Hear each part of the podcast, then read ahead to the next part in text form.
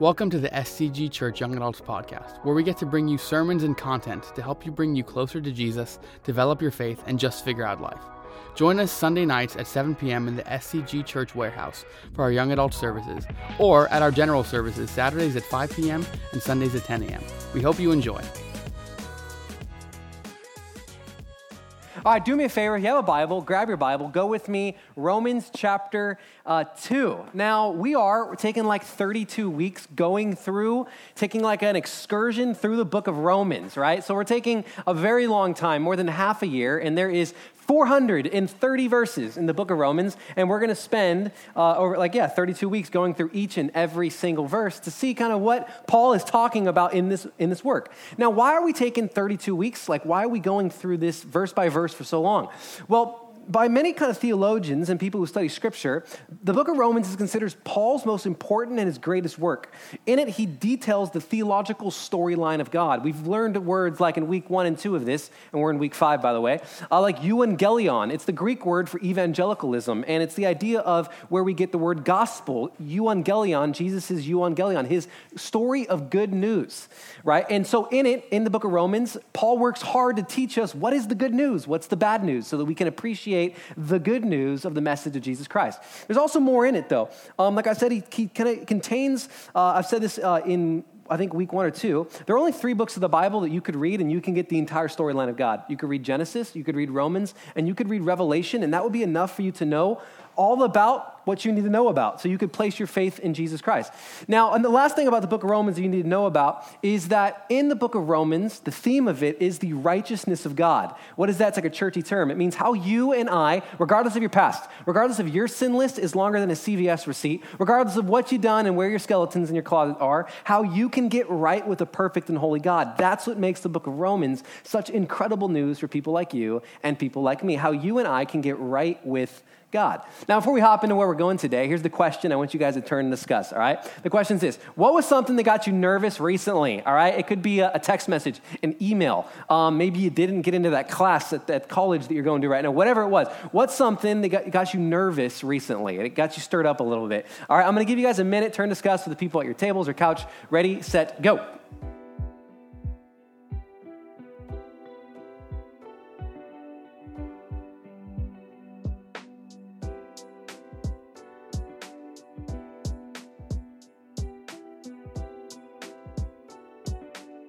All right, bring it up, bring it up, bring it on up.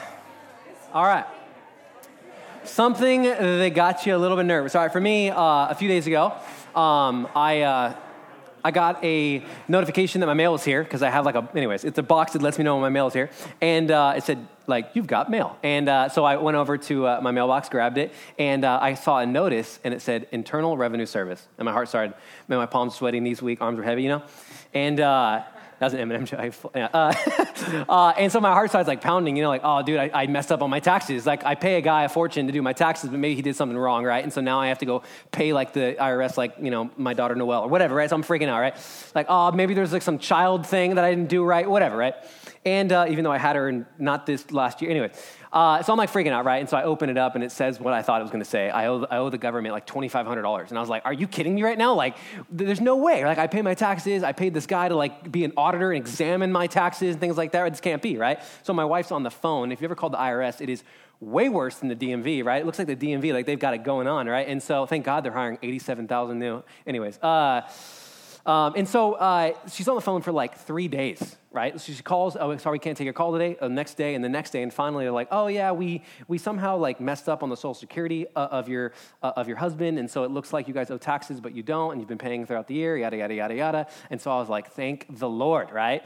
So I, I came across an interesting stat. It said that one in four so 25% of Americans are terrified of the IRS, and they get nightmares every April, which I think is like hilarious. Like I just think it's like like waking up, they're like all freaking out. They're like I don't know, like an IRS agent with a gun is at their. I don't know what they think, right? But I thought it was kind of funny.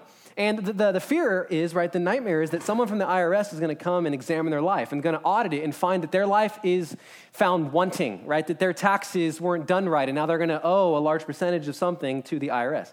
You know, in Romans chapter 2, Paul almost kind of works like an IRS auditor. No, not with taxes and money, but rather, let's say, a spiritual auditor looking at the lives of those that profess faith in Christ but don't have the possession of faith in Christ. And he's looking and he's, he's, he's examining their lives. Does the proclamation of you saying, I follow Jesus Christ, match itself up in the practice of your life? And if it doesn't, then there's going to be an issue. I'm going to audit it and it's, it's going to be found wanting. And that's what he works hard to do in Romans chapter 2. And um, he's looking for people to give lip service to God, but their lives don't really emulate, look, they look like they follow God. Right? In the book of Matthew, chapter 5, verse, uh, verse 19, it says, For these people honor me with their lips, but their hearts are far from me. You can see there's a disconnect, right, between the way I identify as and I really am. I say I am a follower of Jesus Christ, but I live like I am not. My life doesn't look any different than any other 19 to 25 year old. If, that would be a disconnect between profession and possession, between profession and practice.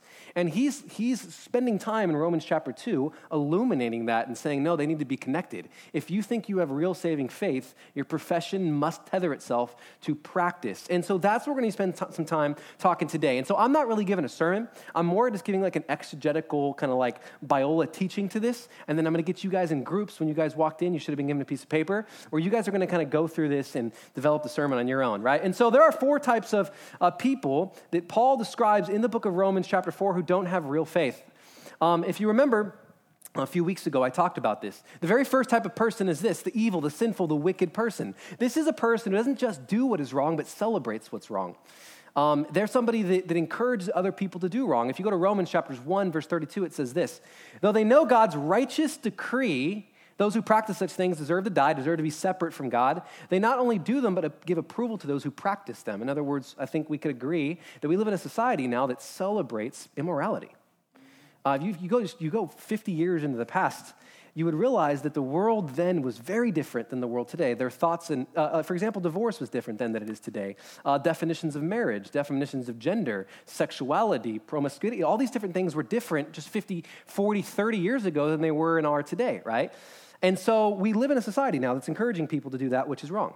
Number two is the good person, right? They're not someone that, they're someone that uh, has believed the lie um, that because they're, quote, good, they're going to heaven. You heard Tim, uh, Reverend Tim over here, he talked about this last week, right? From Romans chapter 2, verses 1 through 11. Uh, these people are moral in the sense they're not murdering anybody, right? They're not like, you know, committing genocide or something like that. And on the outside, they probably look like a good person. Um, and so because they do right, they think that they are right with God.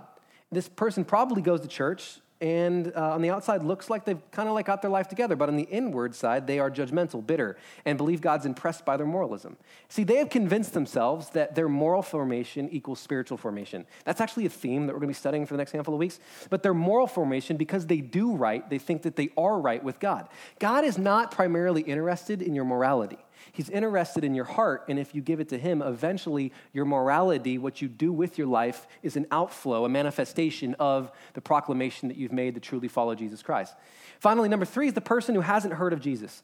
Uh, we'll read in Romans chapter 2, verse 12. It says this follow with me if you have your Bibles. Um, by the way, if you don't have a Bible, we'd love to give you a Bible. When you walked in today, there was like a table. Grab one of those Bibles or grab your phone. Romans chapter 2. I'm in the ESV. Verse 12, it says this For all who have sinned, I want you to highlight without the law will also perish without the law. So these are people that have without the law. In other words, these are people who have, don't have a Bible. Not like they live in America and they don't have like a Bible next to their nightstand. No, these are people who have never heard the gospel. They've never heard Jesus' name. They have never uh, uh, uh, uh, grabbed the Old Testament, the Ten Commandments, whatever it may be. And the point here is that God judges them not on what they don't know, but what they do know. So people have often asked, right, like what happens about like the innocent native that lives in like Africa? The truth is, there is no innocent native that lives in Africa. The Bible says that all people are left without excuse. We talked about this in week one or two of this, Romans chapters 1 through 25. It talks about this. Let me give you maybe a few uh, uh, uh, reminders of what we talked about. We said that God revealed himself through this thing called general revelation. Let me do a recap to teach you what that was.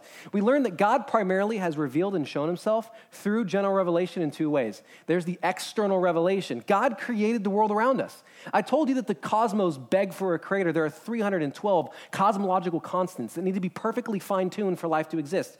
Uh, uh, gravity, um, the expansion rate of the universe. There's so much that needed to be perfect for life to exist, not just intelligent life like you and me. Abiogenesis, we talked about that, which is that how could something that was organic and, or uh, non organic and dead, like a rock, become something like you and I today? Right? The cosmos beg for a creator. And the more and more in which you study science, you'll see that. Uh, we could do the Cambrian explosion 550 million years ago. If you look into the fossil record, you'll see that out of a biological blink, all these different types of animal structures came into existence. That's not how evolution works right? So there's holes in, in that logic as well. And so co- the cosmos begged for a creator. The external revelation, the external creation around us, is designed to connect us to the creator of us. And then we talked about this thing called this internal revelation that God implanted within you and me a conscience. That's very different than apes. Apes don't wrestle with should we kill this or not, right? But people do. We wrestle because we, are, we, we wrestle with metaphysical and epistemological type of questions. We are moral creatures because God Himself created us in His image, and He Himself is a moral being, right? And then the next one, the next one is the religious person. And we learn about this person in Romans chapter 2, verse 13. Now, uh, this is a type of person that goes to church, maybe grew up in church, um, mom and dad are probably Christians. Maybe you go to a Christian college, you grew up going to a Christian school, uh, you've taken communion, you've gotten baptized, and you know some things about theology, theos, God, study of God, but you've never actually entered into a relationship with God, only re- religious rituals, right? And I'll be honest with you, this is by far the most dangerous type of person to be. The person who believes they have a relationship with God, but will die to find out that they don't. See, follow with me in Romans 2 uh, 13, it says this we learned a little about who probably this person is. For it's not the hearers of the law, it's not the people that sit in churches and hear pastors preach, not the hearers of the law who are righteous. What's that word mean? To be right with who? With God, before God, but the doers of the law who are justified is a legal term. It means to be made right, to, made, to be made whole, to be justified. And today, this is the person we're going to spend most of our time talking about someone who is a hearer but not a doer, someone who knows a lot about God but just doesn't actually know God. They may be able to quote scripture, they may be able to, they, they, probably know the Bible better than I do, but the truth is they don't actually have a relationship with God. And in every sense of the way, when I think about this person, these were the Pharisees during Jesus' time. Now, if you guys don't know much about the Bible, there's a group of people called the Pharisees. They were like the pastors in the ancient world of really large churches, I guess we'll say, right? They were the religious rulers during Jesus' time, and they helped influence Judaism, where it was going, and certain things that they were teaching. Now, the most interesting thing about the Pharisees is they were people who claimed to know God. In fact, they would have memorized the first five books of the Old Testament. It's, it's called the Pentateuch, the books of Moses. They would have most likely been able to quote them from memory. That's hundreds and hundreds, if not thousands of verses, right? That's pretty impressive. But when God Himself shows up as a human being incarnate in Jesus Christ, they didn't even recognize Him. Right? He comes and He knocks on their temple, on their door, and they did not just recognize Him, they hated Him. What this means is being religious doesn't always mean you have a relationship with God. Being religious doesn't always mean you have a relationship with God. In other words, you can be doing all of the right things and still become the wrong person. It's all a matter of have you given your heart over to Jesus? Are you developing a relationship with Him? And so in chapter two, Paul works hard to say, look, if you're a Jew, if you're a Christian, if you're a Mormon or you're Jehovah Witnesses, if you have an Islamic background, whatever it may be, we are all in the same category right? We're all in the same category. We, we, are not mistakers who need a second chance. We're sinners who need a Savior. That's the category he lumps all people into. I want you to follow with me. Romans chapter 2, verses 14 um, through 15, it says this. If I can find it. For when Gentiles, again, Gentiles, non Jewish people, for when Gentiles who do not have the law by nature do what the law requires, they are a law to themselves, even though they do not have the law. They show that the work of the law is written on their hearts, highlight that, while their conscience also bears witness and their conflicting thoughts accuse or even excuse them. Paul is saying, look, like the Jews for centuries prided themselves on, on being able to do good things, helping grandmas cross the street, whatever it may be, right? They prided themselves that they could do some good things. And Paul's saying, look, because you can do good things doesn't necessarily separate you from other people, from the crowd. Right? Even people who don't have a relationship with God, don't know God, can do good things. Of course they can, right? In fact, I know some people who are atheists who live pretty moral and, quote, good lives, right? When I was, and, and they know what's good. When I was uh, five, there's a 99 cent store right over here, and uh, I went into this 99 cent store with my mom, and uh, I saw a candy bar that I really liked, and I knew that my mom wasn't going to give it to me, so I just put it in my pocket.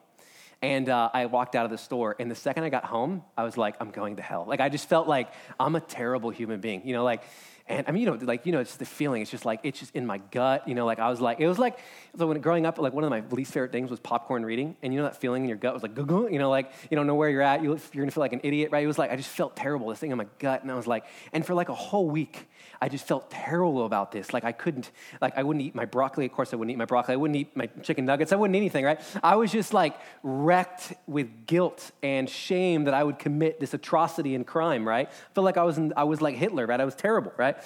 And so, like, one week later, my grandma takes me back to the 99 cent store, and I was so guilt ridden that I put 75 cents on an empty register where no one was looking so that I could just, like, amend the wrong and deep tragedy, right? Right, that I've done, right? Now, did I know in that moment as a five year old that I was breaking Exodus chapter 20, verse 15? Did I know? I was like, you know what? I feel a deviation. I have broken the eighth commandment. Like, no, I didn't know that, right? But there was something intrinsic within inside me that knew I, what I did was wrong, and I needed to make that right. That's what he's talking about here. That's what he says in Romans 2:15. They show that the work of the law is written where on their hearts, while their conscience also bears witness and their conflicting thoughts accuses or even excuses them. In the book of Hebrews chapter 10 verse 16, it's a summary of the book of Jeremiah. It was written hundreds of years before this. This is the covenant that I will make with them after those days, declares the Lord. I will put my law on their hearts, I will write it on their minds. See, there is an imprint of God's expectations on the heart of all people. And the truth is, we can suppress it like many of us do, but all humankind is created in the image of God. And what this means is all of us have been given the shadow of God's character. And so it's natural, right, that we have a basic understanding of, of right and wrong because we are created in the image of an ultimate lawgiver, that person being God. I mean, it's just like how you know, kids have similar characteristics as their mom and dad. And since they were created by mom and dad and they come from them, it would make sense that they carry similar characteristics, whether for good or, or, or bad, right? So it could be uh, they have family of origin issues. Mom and dad were alcoholics, so guess what I'm going to be? Most likely, I'm going to be predisposed to be an alcoholic. Mom and dad grew, uh, uh, uh, were divorced, so I'm most likely going to be predisposed to be divorced. But that doesn't always have to be your story. Like my parents were alcoholics, but I decided to break that generational family of origin curse, right? Now, the other thing could be happening. Maybe you come from strong, uh, a strong uh, family and a family of faith and Christian centered values or whatever it is, on and on and on, right? They look similar to their, uh, their parents. The characteristics are written on them, I guess you could say. Verse 16, it continues and says this and on that day, when according to my gospel, God judges, I want you to highlight secrets of men by Christ Jesus. Paul's argument is this, right? That there's going to be a day that's coming that God will judge the secrets of everyone everywhere, and all that is hidden will eventually be revealed. Jesus actually talks about this in the book of Luke, chapter 12, verse 3. He says this What you've said in the dark will be heard in the daylight. What you have whispered in the ear behind closed doors will be proclaimed from the housetops. The idea is this every website you've ever visited, every text or Snapchat that you've ever sent, Every evil thought that's ever crossed your mind will be laid bare before God. Not like an archaeological dig in which he's going to have to go find for it, but like on an iPad where you can just go, oh, you did that. What do you got to say for yourself? And be like, duh. And like, like, and you like, you sent this Snapchat, whatever it is, right? In fact, in the book of Hebrews, chapter 4, verse 13, it says this And no creature is hidden from his sight, but all are naked and exposed to the eyes of him to whom we must give an account. His point in doing all this is saying, All right, do, do you still look good? Do you think you have a perfect rap now? Do you think you are perfect? Or do you see your need for a Savior now? See, there were some people back during Paul's and Jesus' time that believed that because they were Jews and they possessed the Old Testament, God gave them the 39 books of the Old Testament, and that they knew God's truth, that they wouldn't be judged. That for somehow, because God cared about them and God gave them a book, that for some reason that they weren't going to be judged, which is super silly. It's like telling a police officer who pulled you over, don't give me a speeding ticket because I knew. I was breaking the law. Right? I knew I was going 10 or 15 miles per hour over the law. Therefore, don't give me a speeding ticket. No, no, no. Knowing the law should make you that much more guilty for breaking it. And that's his point. Follow with me in a larger section, verses 17 through 24. It says this But if you call yourself a Jew and rely on the law and boast in God, remember, the Jewish people were super proud. They were super racist. We learned about that in week one. They looked at the rest of the world like heathens that you were beneath us. And so they believed that like they were intrinsically special and know his will and approve what is excellent because you are instructed from the law. In other words, like God gave you a book and you know what's right and wrong. And if you are sure that you are yourself are a guide to the blind, a light to those who are in darkness, an instructor of the foolish, a teacher of children, having in the law the embodiment of knowledge and truth, 21, you then who teach others do you not teach yourself. While you preach against stealing, do you steal? You who say that one must not commit adultery, do you not commit adultery? You who harbor idols, do you rob temples? You who boast in the law dishonor God by breaking the law. For it is written, the name of God is blasphemed among the Gentiles because of you. There's tons here, but just for the sake of time, because I want to give you more time in your groups today, it's this. Knowledge doesn't always lead to transformation.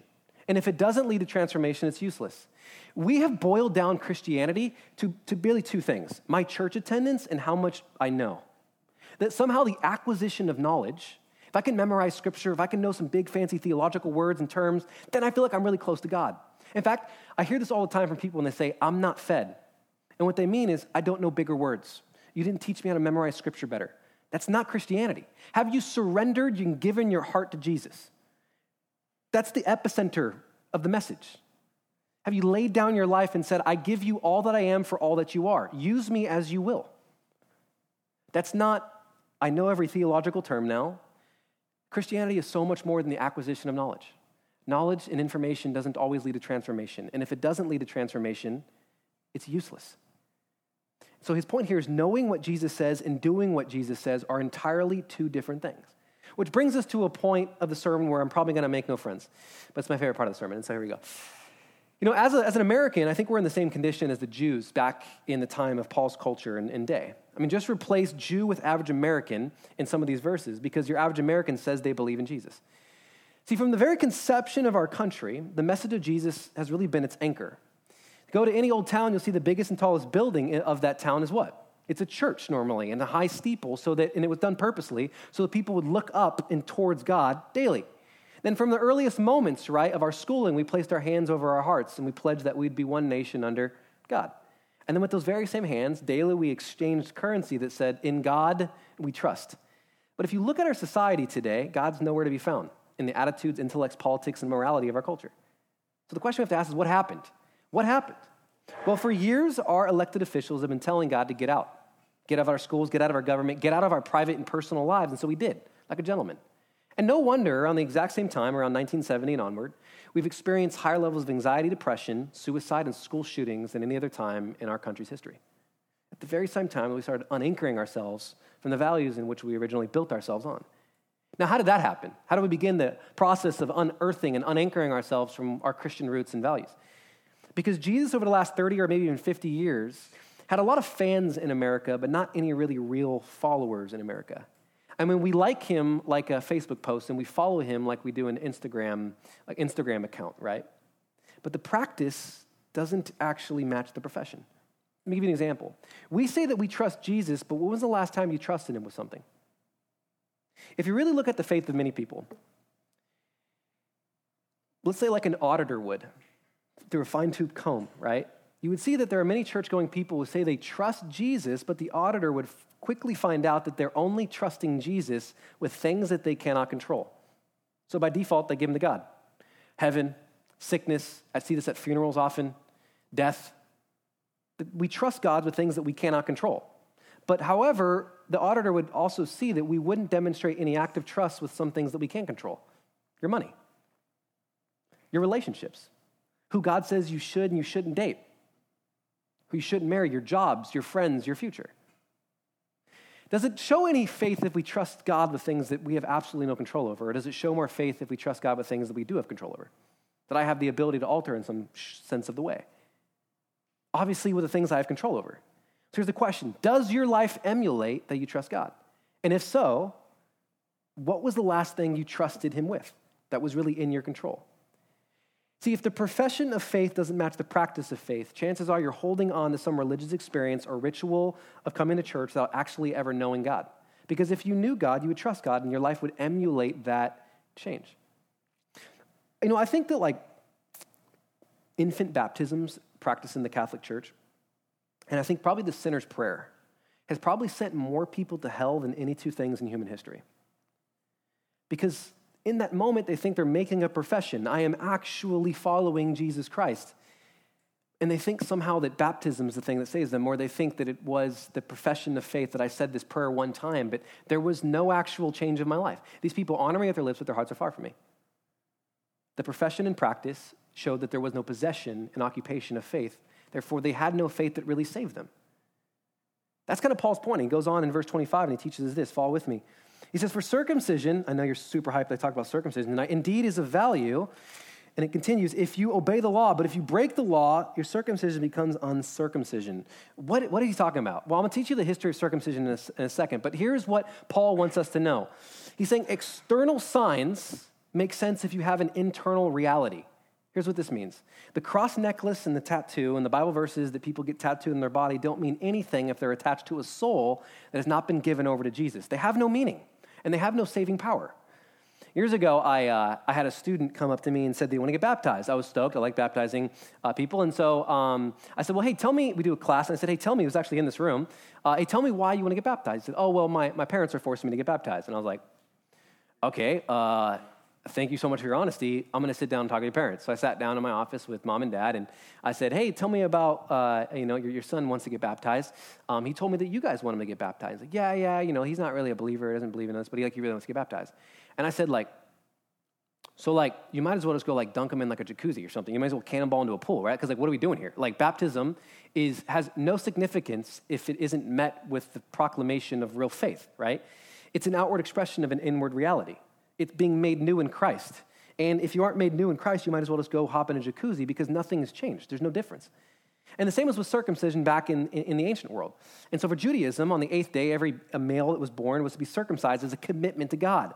And so the ritual of circumcision was designed to point to the reality of following God as one of his people, the Jews. But if it wasn't met with the inward reality, it was pointless. It, it didn't had no significance. If the parents weren't going to raise their child up in a way of knowing Yahweh, it had no real significance and purpose. Follow with me in verse 26, 27. It says this So a man who is uncircumcised keeps the precepts of the law, will not his uncircumcision be guarded as circumcision. Then he who is physically uncircumcised but keeps the law will condemn you who have written code and circumcised but break or circumcision but break the law. So like I said, right, the idea is the ritual means nothing without the reality that gives it purpose. See, the Jews thought that all God cared about was their moralism and their religious platitudes, that all God wanted for them was to be a good person to go to church. No, no, no, that wasn't what God cared about. God cared about their hearts. God cared about who they were becoming. God cared about developing a relationship with them. I mean, it's kind of like, like, a, like the symbol of like a, a wedding ring. Does my wedding ring make me married? No. It's a symbol of the covenant and proclamation of marriage that I have. It's a symbol of my marriage. But the symbol is only honorable as long as I have the reality of faithfulness. Without the faithfulness, my ring has no meaning. It loses, it's, it's an empty symbol now. And so we may see people, right? Like we walk around, and there may be some people who are married that you know, which I imagine, or maybe in this room, and you may see that they have a ring on their finger. And you may assume that they're faithful because they have the outward appearance of being faithful, but we don't actually know that, that the outward actually matches the inward. That's what Paul's talking about in the next verse. Our last verses for today, before I get you in your group, say this For no one is a Jew who's merely one outwardly, nor is circumcision outward and physical Circumcision was always designed to show a separation, a desire to be um, connected to God. Verse 29, our last one. But a Jew is one inwardly, and circumcision is a matter of the heart, but the spirit not by the letter. For his praise is not from man, but of God. There's a billion ways we go for this, but again, I promise that I want to give you more time in your groups today. And so here's just the one simple question I want to end with Does Jesus have your heart? I didn't ask you come to church. I didn't ask you read your Bible. I didn't ask if you give a percentage of your income uh, to tithe to God. Those are all external things. I asked a question dealing with the internal reality of have you given your life to Jesus? Right? It's not a question of whether you've been baptized, you grew up in church, you joined a life group, you were in rooted, you came to a young adults ministry on one Sunday night, or you went on a missions trip. It's do you have a relationship with Jesus Christ? That's it. That's what Romans chapter 2, verses 12 through 29 is all about. It's not about the religious platitudes, do I go to church? Was I ever baptized? It's do I actually have placed my active trust and faith in Jesus Christ? Do I, do I believe that I am more than a mistaker who needs a second chance, that I am a sinner who needs a Savior, and that I have placed my active trust and faith in the only one who can save? That's what we're going to be talking about in your guys' groups today. And so do me a favor, put your arm around somebody, I'll pray for you guys, and we'll get you into those groups. Father, today we're thankful. I'm thankful that you are a God that allows us, God, to see um, the depravity of our human heart, but also, God, the goodness in your grace. So, Father, I ask that you would help us see this book, your book, not as binoculars to point out the sin of others, but a mirror to see our desperate need for you daily. And so, Lord, I ask that as we continue to go through today, I pray that you'd put it on our hearts, Lord God, if we do not have a relationship with you, which is maybe religious platitudes and rituals, Father, that you would place that on our heart, God, um, a burden on our heart, Lord God, to accept and surrender our hearts to you. So, Father, would you speak through these groups? Would you lead us in Jesus' name? And all God's people said, Amen. We hope you enjoyed listening to the SCG Church Young Adults podcast. For more information about our services, events, and ways to get involved, head on over to scgchurch.org. Thanks again for listening and have a blessed day.